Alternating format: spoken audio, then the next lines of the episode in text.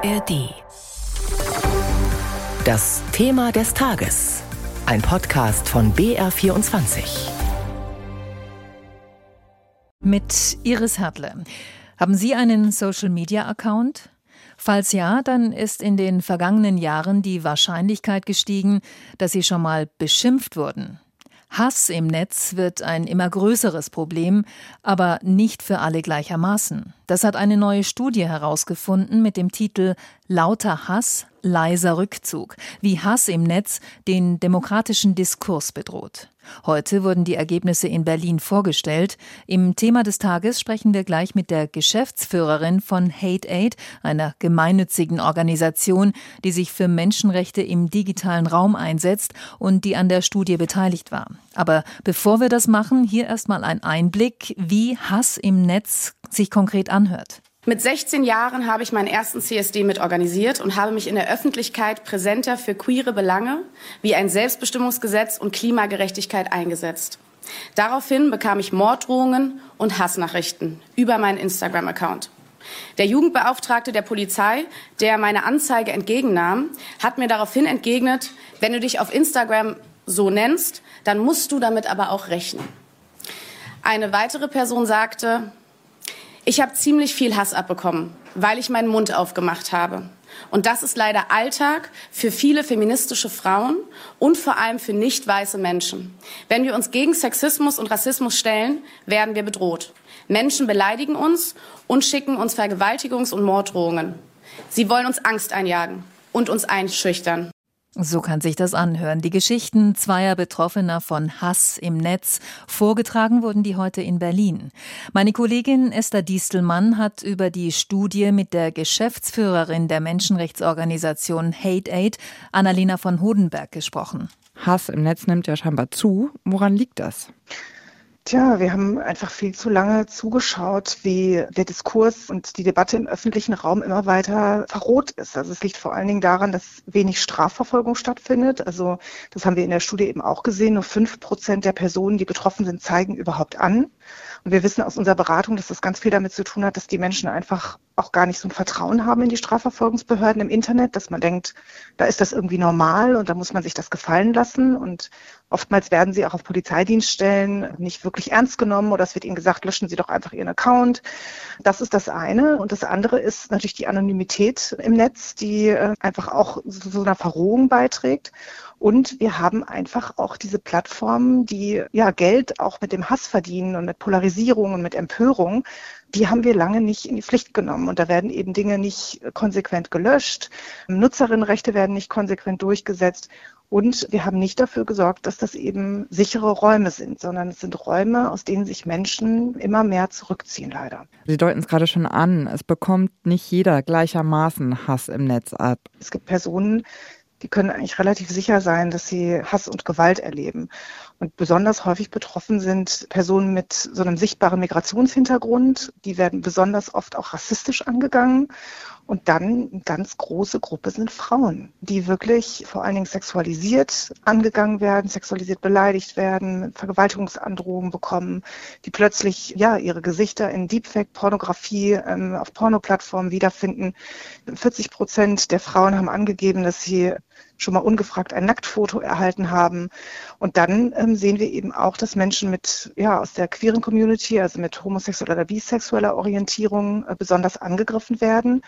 Und wachsend, das hat, ist natürlich so ein Grundrauschen, aber jetzt nochmal mit der Konjunktur eben auch Antisemitismus und äh, antimuslimischen Rassismus. Jetzt äh, bleiben wir erstmal ganz konkret bei der Gewalt gegen Frauen. Was macht es denn so schwer, die Absender zum Beispiel von diesen Nacktbildern zu fassen zu kriegen? Weil Staatsanwaltschaften eben nicht immer herausfinden können, ähm, wer eben dahinter steckt. Also wenn klar ist, es ist irgendwie der Ex-Partner, der das geschickt hat oder der Kollege, dann ähm, ist es ganz einfach. Aber wenn man eben sozusagen zum Beispiel auf einer Dating-Plattform oder auch sonst auf irgendeiner anderen Plattform so ein Bild bekommt, dann sind die Strafverfolgungsbehörden erstmal verpflichtet, äh, herauszufinden, wer das ist. Und das ist oftmals nicht so einfach. Und die einzigen, die eben diese Informationen wirklich haben, sind die Plattformen. Und Strafverfolgungsbehörden können Plattformen eben nicht dazu verpflichten, ihnen diese Daten wirklich raus auszugeben. Und so sind sie so ein bisschen darauf angewiesen, dass eben die Plattformen äh, mit ihnen kooperieren. Und die einen machen das eben mehr und die anderen weniger. Als Nachfolge für das NetzDG auf deutscher Ebene gilt ab Samstag ja dann das Gesetz auf europäischer Ebene. Der heißt Digital Service Act und er soll die Grundrechte von Nutzern und Nutzerinnen im Internet umfassender schützen. Genau, und da werden wir jetzt eben sehen. Also da sind bestimmte Nutzerinnenrechte, also wenn ich Sachen zum Beispiel melde, dass ähm, die Plattform das über, relativ schnell überprüfen muss, dass wenn die Plattform die Inhalte nicht löscht, dass ich dann nochmal so ein Beschwerdesystem habe. Aber das muss eben auch durchgesetzt werden. Ne? Also wir brauchen starke Aufsichtsbehörden, die ähm, die Plattform eben auch verpflichten, das zu machen. Und was jetzt eben auch neu ist ähm, im digitale Dienstegesetz, ist, dass die Plattformen eben auch gucken müssen, was für Risiken gibt es denn? Die müssen sie eben evaluieren auf ihren Plattformen. Also zum Beispiel, was für Risiken gibt es für Frauen? Was für Risiken gibt es für jüdische Menschen, für muslimische Menschen auf ihren Plattformen? Eben genau für diese Gruppen, die auch besonders betroffen sind. Und sie müssen eben vorschlagen, was sie dagegen tun wollen. Und da sind wir sehr, sehr gespannt wie das wird, denn eins ist klar, eigentlich müssen die Plattformen langfristig so umgebaut werden, dass eben sie nicht mehr Hass und Hetze befördern, so wie das jetzt noch der Fall ist, sondern eher Hass und Hetze eindämmen. Da müsste man aber ja eigentlich an die Algorithmen der Plattformen ran, oder?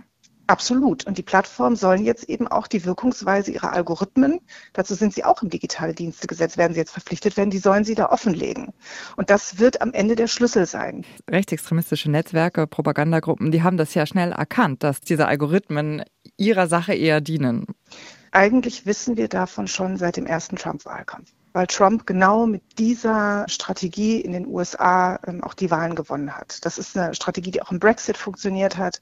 Das haben wir auch bei den letzten Bundestagswahlen gesehen, dass eben insbesondere ähm, Frauen ähm, und eben andere Gruppen eben angegriffen werden von organisierten Gruppen. Und Politik hat eben ganz lange auch das Internet nicht wirklich ernst genommen. Das, äh, man hat immer gedacht, ach, äh, das ist nur der digitale Raum, die Wahlen werden doch woanders entschieden. Und tatsächlich hat man einfach nicht wirklich gewusst, was man tun soll und hat ähm, ja da immer mal wieder versucht, so hat so ein bisschen ein paar Sachen, die so ein Tropfen auf den heißen Stein waren, aber hat nicht wirklich umfassende Maßnahmen ergriffen.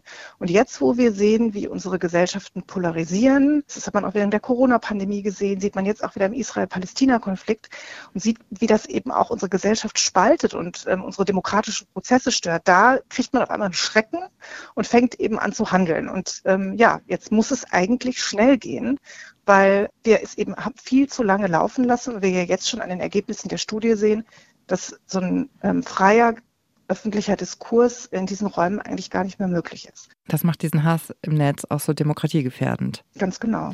Das ist das Problem. Was fordert Hate Aid dann ganz konkret von der Politik jetzt? Also die Plattform wirklich ganz strikt zu regulieren, das digitale Dienstegesetz klar durchzusetzen. Die müssen zur Verantwortung gezogen werden. Und wenn das nicht reicht, muss das nachjustiert werden.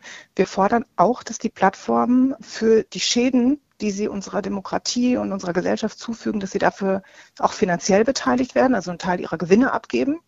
Wir fordern eine große Medienbildungsoffensive. Das Thema muss in unsere Schulen.